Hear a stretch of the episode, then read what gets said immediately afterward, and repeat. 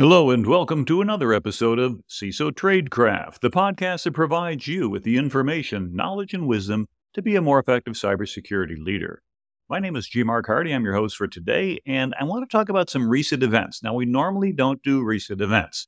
Kind of my goal here is in creating this show is to create an evergreen set of security knowledge and reference that you can look at a week, a month, even a year or two later and still find it is mostly valuable. In this particular case, though, there are some long term lessons learned. So if you'll indulge me, if you're listening to it right now, it's probably top of mind.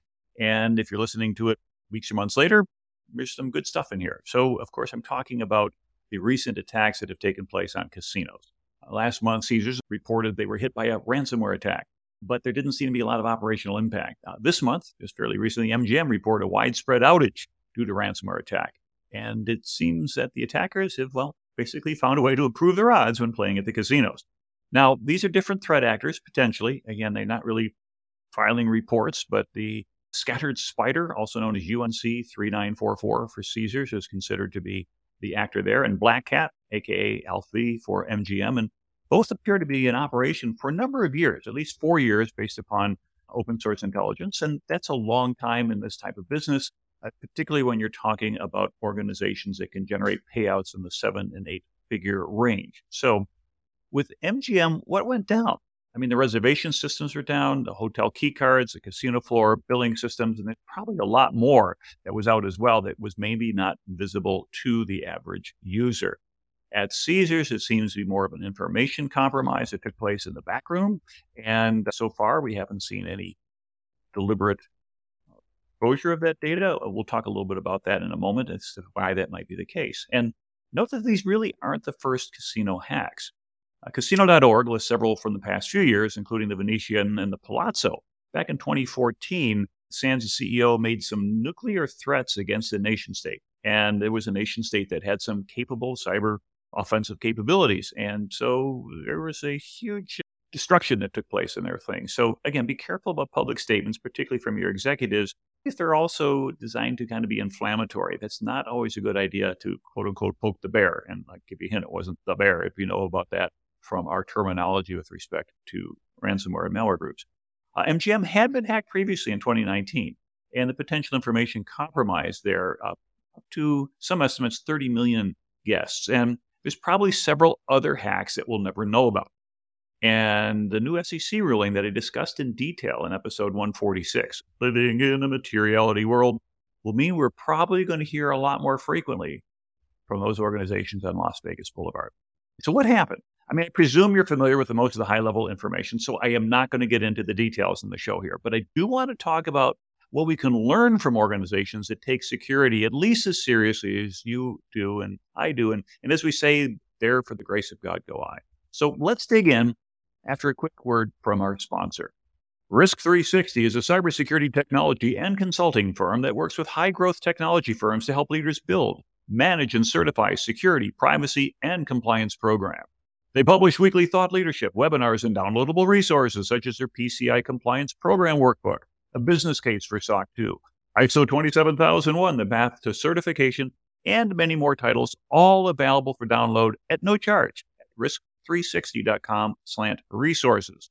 Let Risk3Sixty help you build your business case to achieve certification compliance. That's R-I-S-K-3-S-I-X-T-Y dot com slant resource. All right, let's go back to Caesars. And we find out that the new SEC rule change, which I discussed in a prior episode, has resulted now in Caesars, a publicly traded company, issuing an 8K statement. And an 8K statement is a material statement with regard to a publicly traded company and item 8 tax 01 under other events. Now, it's about a one pager, and it looks like it was properly massaged through legal and probably through PR and everything else like that uh, to make it sound as acceptable as possible. See, one of the things Warren Buffett used to say is if you really want to read a financial statement, start with footnotes because that's the stuff they don't want you to see. Well, the SEC ruling has kind of moved that out of the footnotes up into standalone documents. And so what you're going to find is ideally the facts and maybe a little bit of coaching of them, but not a whole lot more detail. If you don't have to disclose it, don't disclose it is probably a good mantra for organizations. And as we heard from uh, you know, I said my prior broadcast, less than 10% of publicly traded companies tend to make these disclosures voluntarily. This, of course, is a new requirement, and we'll see. But let me quote a couple things out of that 8K, because again, it's only a page long. It said Caesars Entertainment identified suspicious activity in its information technology network resulting from a social engineering attack on an outsourced IT support vendor.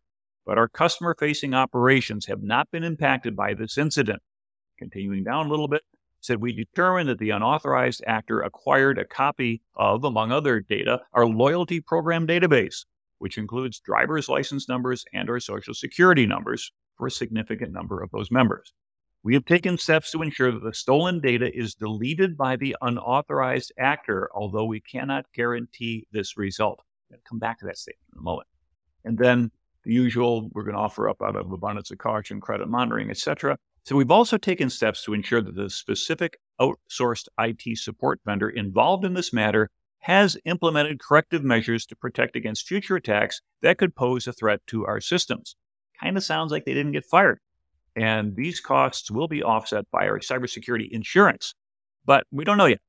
And so what we find then is that, uh, of course, the end, the trust our value guests and members is deeply important to us, and we regret any concern or inconvenience this may cause. Okay, so that's a properly worded legal response to what took place. And what we find out then is that that four day breach notification, they said that as a result of our investigation, they determined on the 7th of September. And so I'm recording this episode several days after that, but not too many days later. And so we find out then is that tightening that up to a four day notification may cause organizations to hold off on their declaration of an actual breach. You suspect something's going on, but you really don't want to be speculating in publicly filed documents, okay? But the interesting thing that we talked about that I mentioned to come back to is taking steps to ensure the stolen data is deleted by the unauthorized actor, although we cannot guarantee this result. Now, how do you do that? And of course, the answer is logically, well, you pay the ransom. And if ransomware operators whom uh, typical security research say, oh, you can't trust them, they're all criminals, uh, they're disreputable. But quite honestly, following through with your contract as a ransomware operator is good for business. Why would that be? If we found out, that the word on the street is if you get ransomware and you pay it and you get your files back, or your files don't get disclosed because this is no longer an availability attack, it's a confidentiality attack, you're probably more likely to end up paying in the future. If, however, a particular actor chooses not to do it, but just pockets the money and goes, yeah, yeah, well, that's going to reduce the likelihood that future ransomware events are going to work out and result in a payment. I remember when NotPetya came out, my first thought was a bullet was going to be administered in Moscow for somebody who did not actually provide decryption keys. And then we found out later on that that really wasn't a ransomware event at all. The ransomware was just sort of cover for which is just a destructive act. in this particular case, though, we find out that if the actors have taken the money and have held to their end of the bargain, what does that do for the likelihood that future organizations, boards in particular, will get together and although they might have a publicly facing statement saying, we never negotiate, in fact, if it comes down to your business or your ethics, a lot of times at the executive level, they'll keep the business going and they'll they'll make a little bend here from that. In addition, unless that particular threat actor is specifically listed in the OFAC as a uh, national entity of interest to the U.S. Department of Treasury, which says you cannot do business with them, and there's some nation states that are labeled, and then thousands of entities, even Bitcoin addresses are in that OFAC list. Kind of fun reading some. But what you find then is that if that's not the case, then you have really no legal prohibition against paying the ransom often you get negotiators involved. A few friends who run security companies and they get front and center in that. And they get to the point where they almost know the personalities of the people on the other end of the negotiation. They're not face to face. They're going to be in some chat room or some telegram channel or something like that. But the point is, is that there is a dialogue that will take place. And so casino.org had an article that stated that Caesars seemed to have well worked out a deal. And their statement uh, says, and I'm going to quote two, two items from that article. The old we don't negotiate with terrorists strategy does make a lot of sense when there's insurance to reimburse $30 million in pocket change and you get to continue with business as usual. Some a lot of inferences in there as well for the particular author of that article. Another one that he said is that, quote, our sources say Caesars Entertainment paid $15 million to the hacker to resolve its data breach. The original demand was $30 million. We are not making this up. Caesars talked them down like an episode of Pawn Stars. Now, again, to me, that's sort of poking the bear a little bit, and that's a result of normal business operation. Most ransomware operators will engage in a back and forth type of a communication to say, okay, fine, here's our initial demand, and here's how much we want, but you know, something's better than nothing. And if the organization has an effective strategy and it's thought through and they recognize that they have kind of a do not exceed level and they can basically back that up, you might end up kind of with something that everybody can live with. Kind of a strange way to look at things with regard to ransomware. Now, Lockbit, which is a ransomware group, according to VX Underground, they said they sent out a poll to their affiliates and they're considering implementing new rules because of the frustration with ransomware negotiators. And currently, the Lockbit ransomware group has no rules in place for how much or how little the affiliates can ransom a company for, and they're considering regulating the ransom demands. Now, this is from VX Underground's X posts and things like that. And they say that newer affiliates are giving large discounts to victim companies out of desperation for money, but more experienced affiliates don't cave into that. So they've offered some different options for the affiliates to consider. Now, again, this is secondhand reporting, and I'm not on the Lockbit distribution list. Number one would be no change in payment policy. It's unregulated and you just do what you want, kind of open market. The second one may be rules in place which would set a minimum payment allowed to be 3% of the victim's company's annual revenue. Gee whiz, they're sounding like GDPR in the EU almost, with the option of a 50% discount, bringing it down to 1.5% okay, well, I don't even know if GDPR will negotiate with you, but most of those fines that I've seen come out of Europe, and again, I'm not likening the two to ransomware groups. Don't get me wrong here, but I'm just talking that these are huge amounts of money. The third one is the rules that you can only go to 50% discount and or accept no discount. Or another one was you can go ahead and you will not go below the victim's maximum ransomware insurance policy. So there's a lot of these different things. And one of the divisions of Lockbit Ransomware Group, they call themselves the National Hazard Agency, interesting title.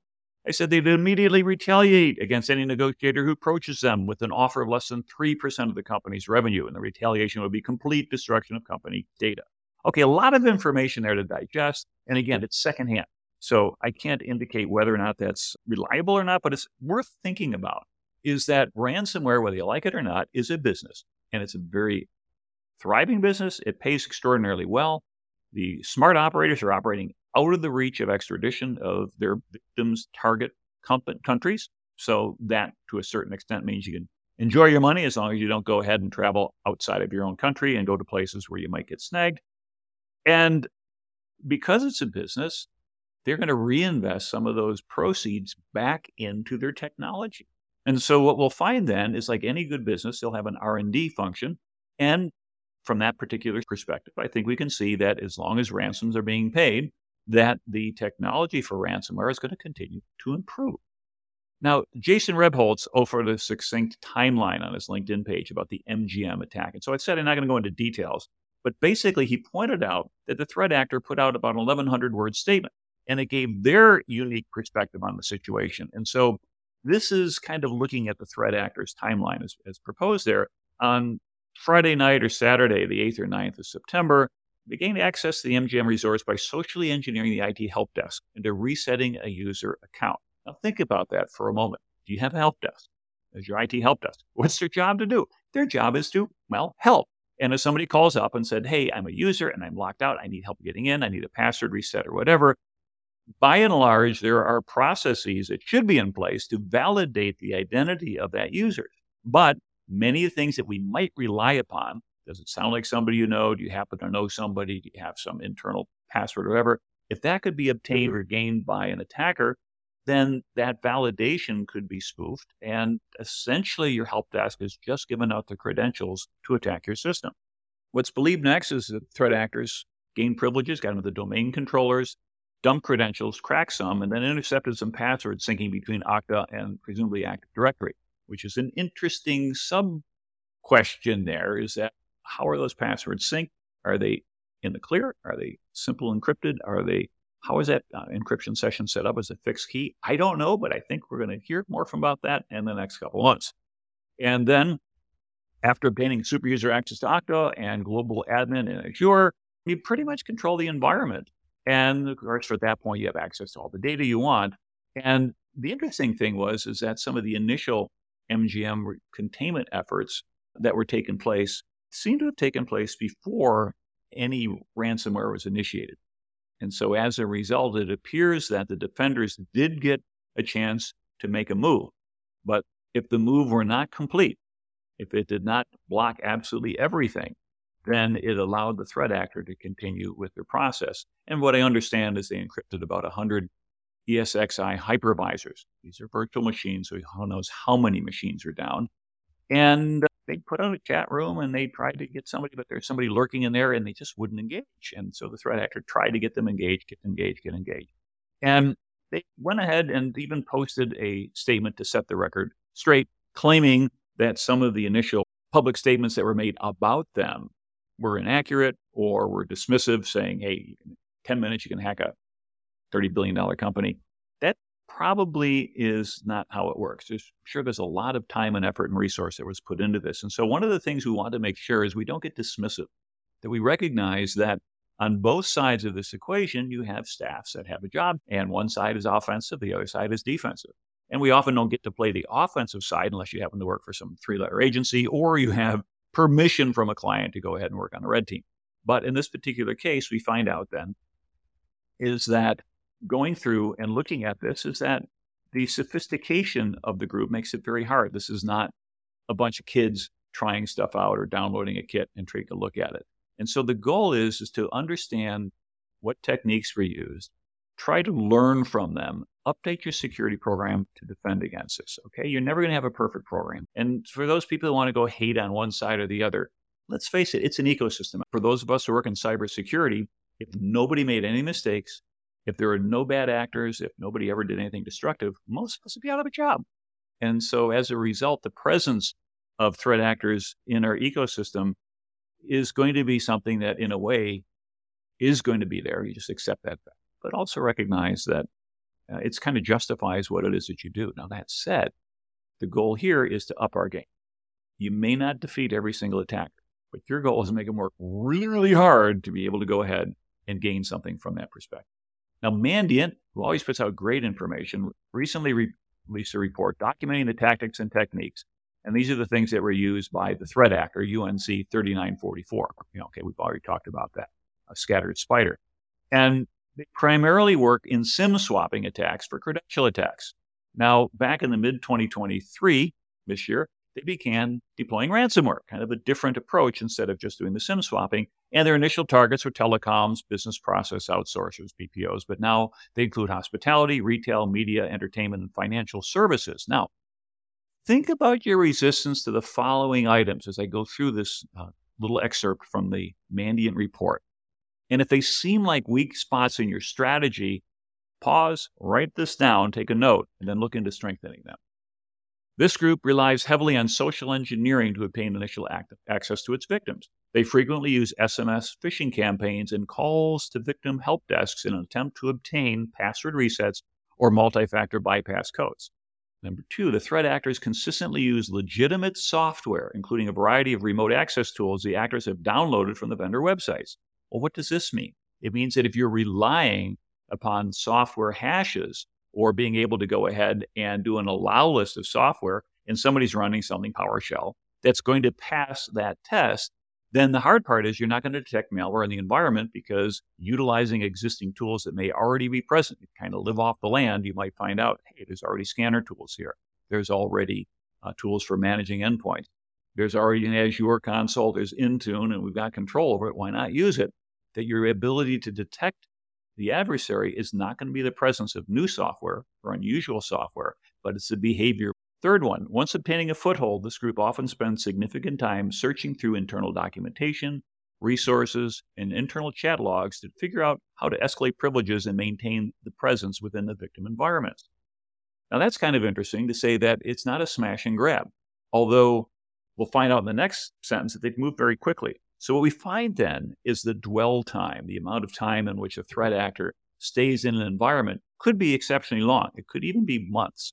And during that time, as they sit back there very quietly lurking, observing, and things such as that, there is a potential opportunity for you to detect them and kick them out.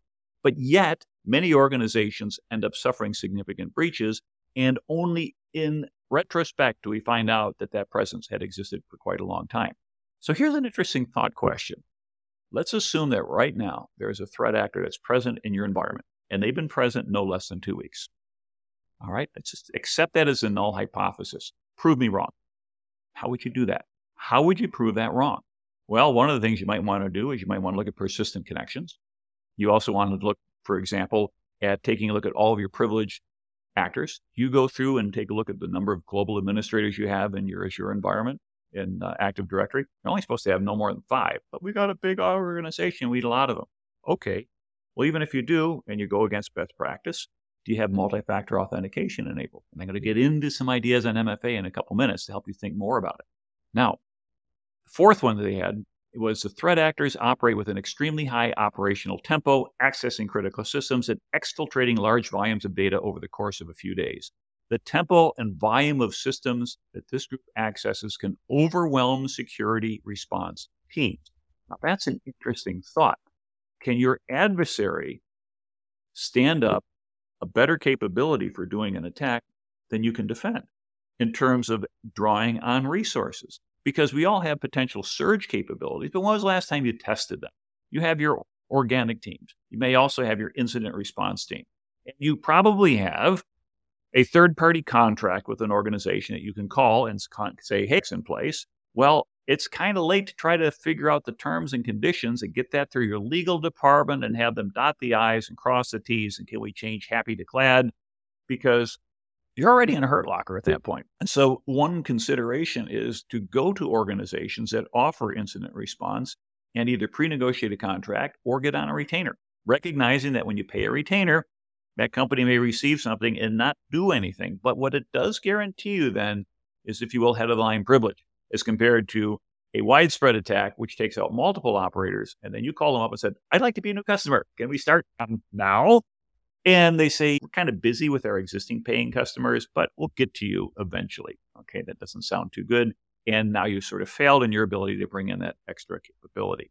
Now, if you are a Microsoft shop, take a close look at that Mandiant article. It provides some specific recommendations with some screenshots, which help you find if you're on the right place. They don't give you the links directly. I like to do that when I have helps. I say, here, click here, click here, click here.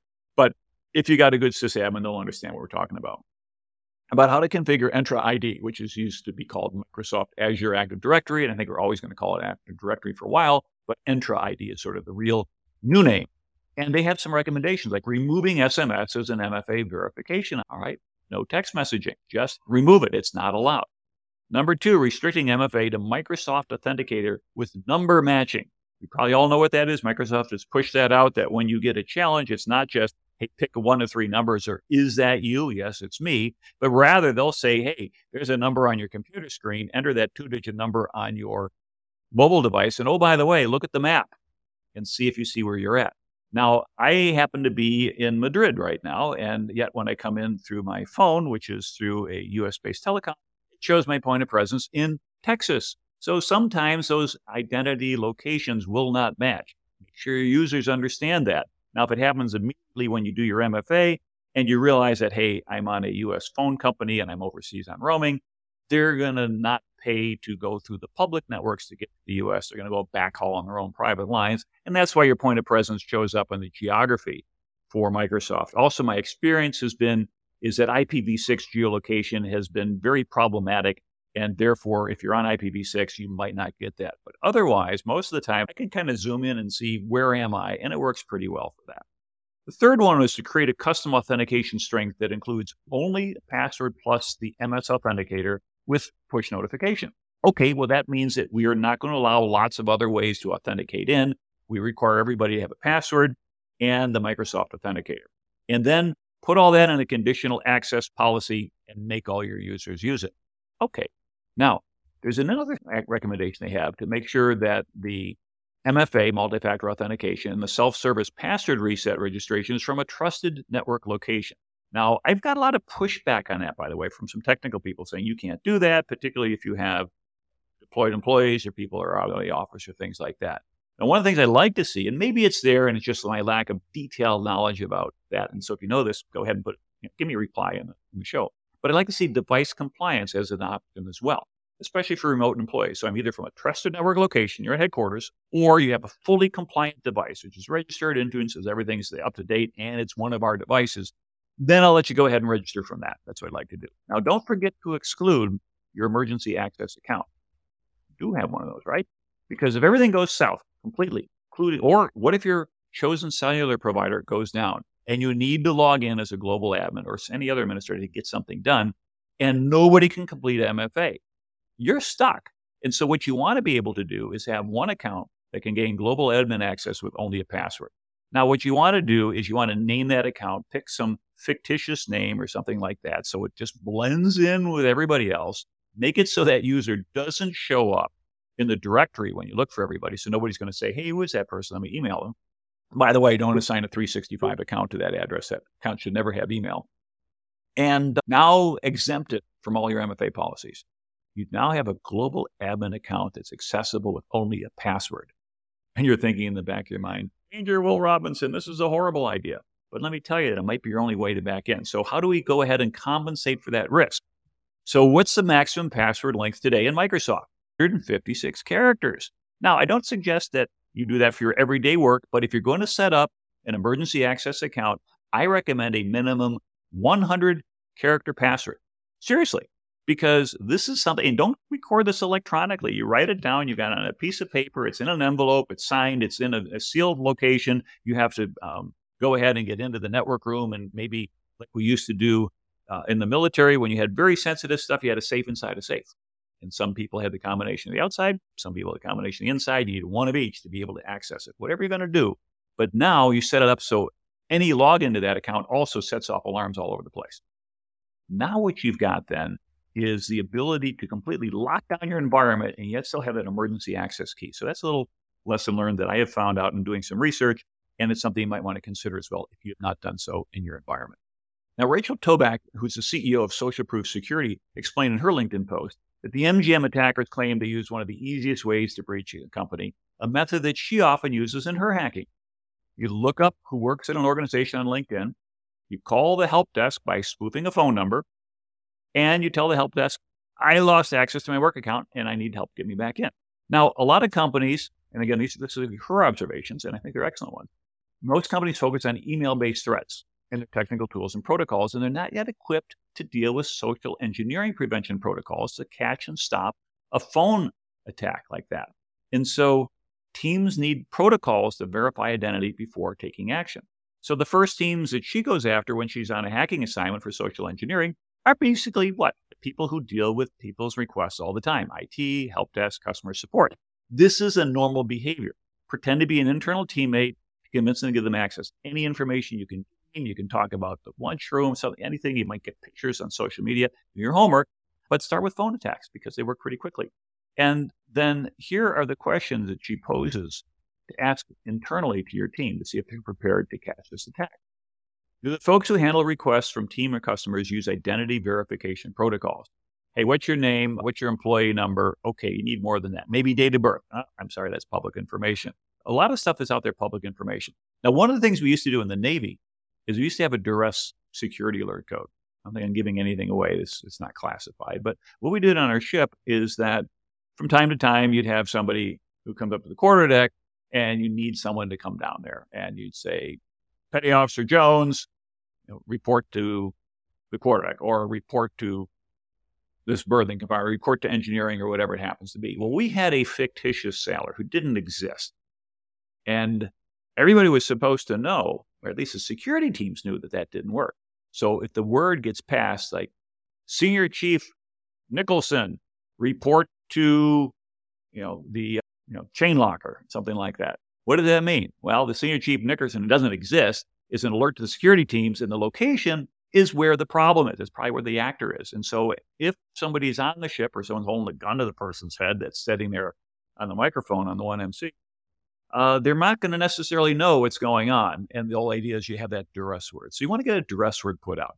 I'm really concerned now, of course, with the ability for deep fakes. And not only do you need to have tons and tons of information, like my podcast have put out hundreds of hours information so you can see what I look like and what I sound like. But even if there's only a little 10 second clip, it seems that they're able to simulate well enough for a human to say, that's her or that's him and things like that. So have some knowledge that you only know. And if you want a good way to think about it, go back and look at one of the early Star Trek episodes from the 1960s and have a chess move or something. The second one is that do we rely on knowledge based authentication. And does a caller ID match in the system, et cetera? But there could be multiple ways to check that. And as your IT or help desk compensated or promoted on the speed of saying yes to requests, do you incentivize time for security protocols and support? Then how do you identify, verify identity? So these are things that she recommends, and I think they're excellent ones. So if you're not familiar with her company and things such as that, I want to go ahead and, and take a look at social proof security. Now, Retool is a company which offers component libraries, workflow automation, et cetera, and they suffered a recent breach. They're not a casino, by the way, but they discussed their concerns with MFA in their blog entitled When MFA Isn't Actually MFA. Hmm. Now, in that particular case, the attacker used an SMS phishing attack. They claimed to be an IT person. It said there might be a problem with your payroll and to please click on this link. So they're able to get the number of phone numbers for employees, phone directory, something like that, and went out and sent out an SMS attack to all these people. Now, one and only one employee fell for it. But you know what? That's enough. The attacker captured their credentials. They called back using a deep fake, plenty of software out there you find, to sound like a known IT person, and they coaxed out an MFA code. Said later that the employee felt a little bit, it just doesn't sound right, but they gave it up anyway. Now, if your spidey sense is tingling when a call just doesn't seem right, you got to be careful. If somebody calls you and asks you for stuff, I get that that happens all the time. I, I get calls from you know bank. Well, we need to verify you're you. Can you give us this, this, that? I said, no, you called me, and they're like, come to a hard stop. It's like, no, if I call you, you can verify who I am. But if you call me telling me you're my bank and you know a couple things about me or my account, and you're not going to go ahead and give me details, don't ask me for public information. I hate stuff like that. Know, my bank would say, you know, did you own this particular car or did you have this particular mortgage? I says, no. Why don't you ask something that only I would know? What was your bank balance on the 30th of June, 2021 for this account? Okay, if I have old records, I can go dig it out or something like that and figure out something that only the two of you would know. Nonetheless, once the attacker was able to go ahead and get that MFA code from that legitimate user, they added their own device to the victim's Okta account. Well, it turns out in that particular company, they were using G Suite. Well, once you're in the Okta account, you've enabled G Suite, which now links to the Google Authenticator via their new synchronization feature. Boom! All the one time password creds are owned.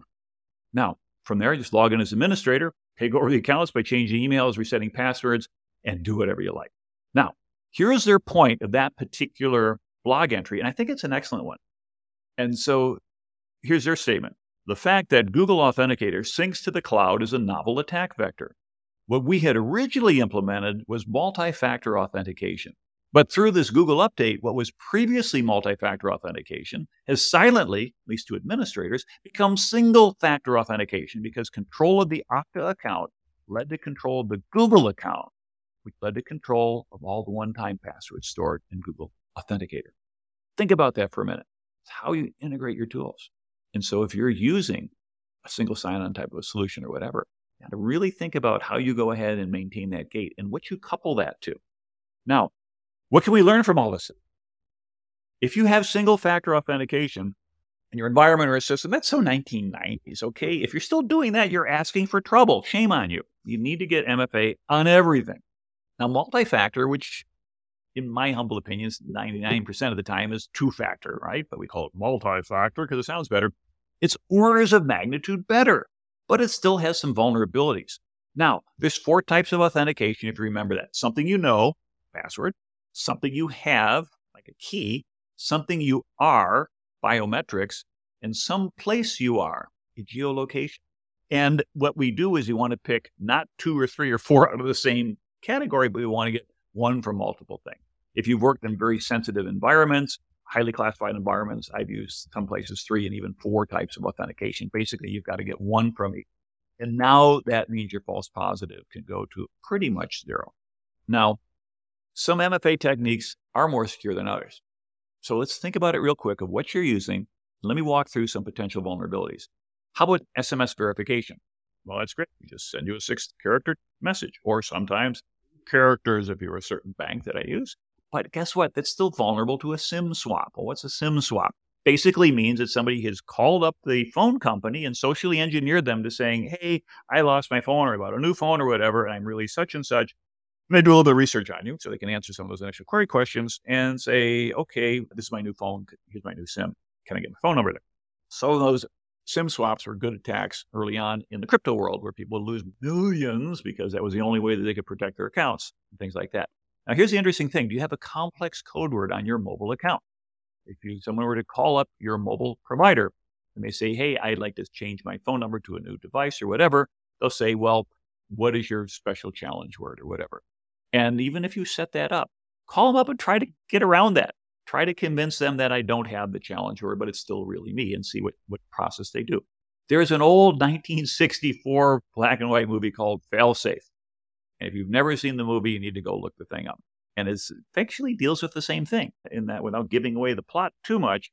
But it turns out that some American bombers are dispatched heading off toward the Soviet Union.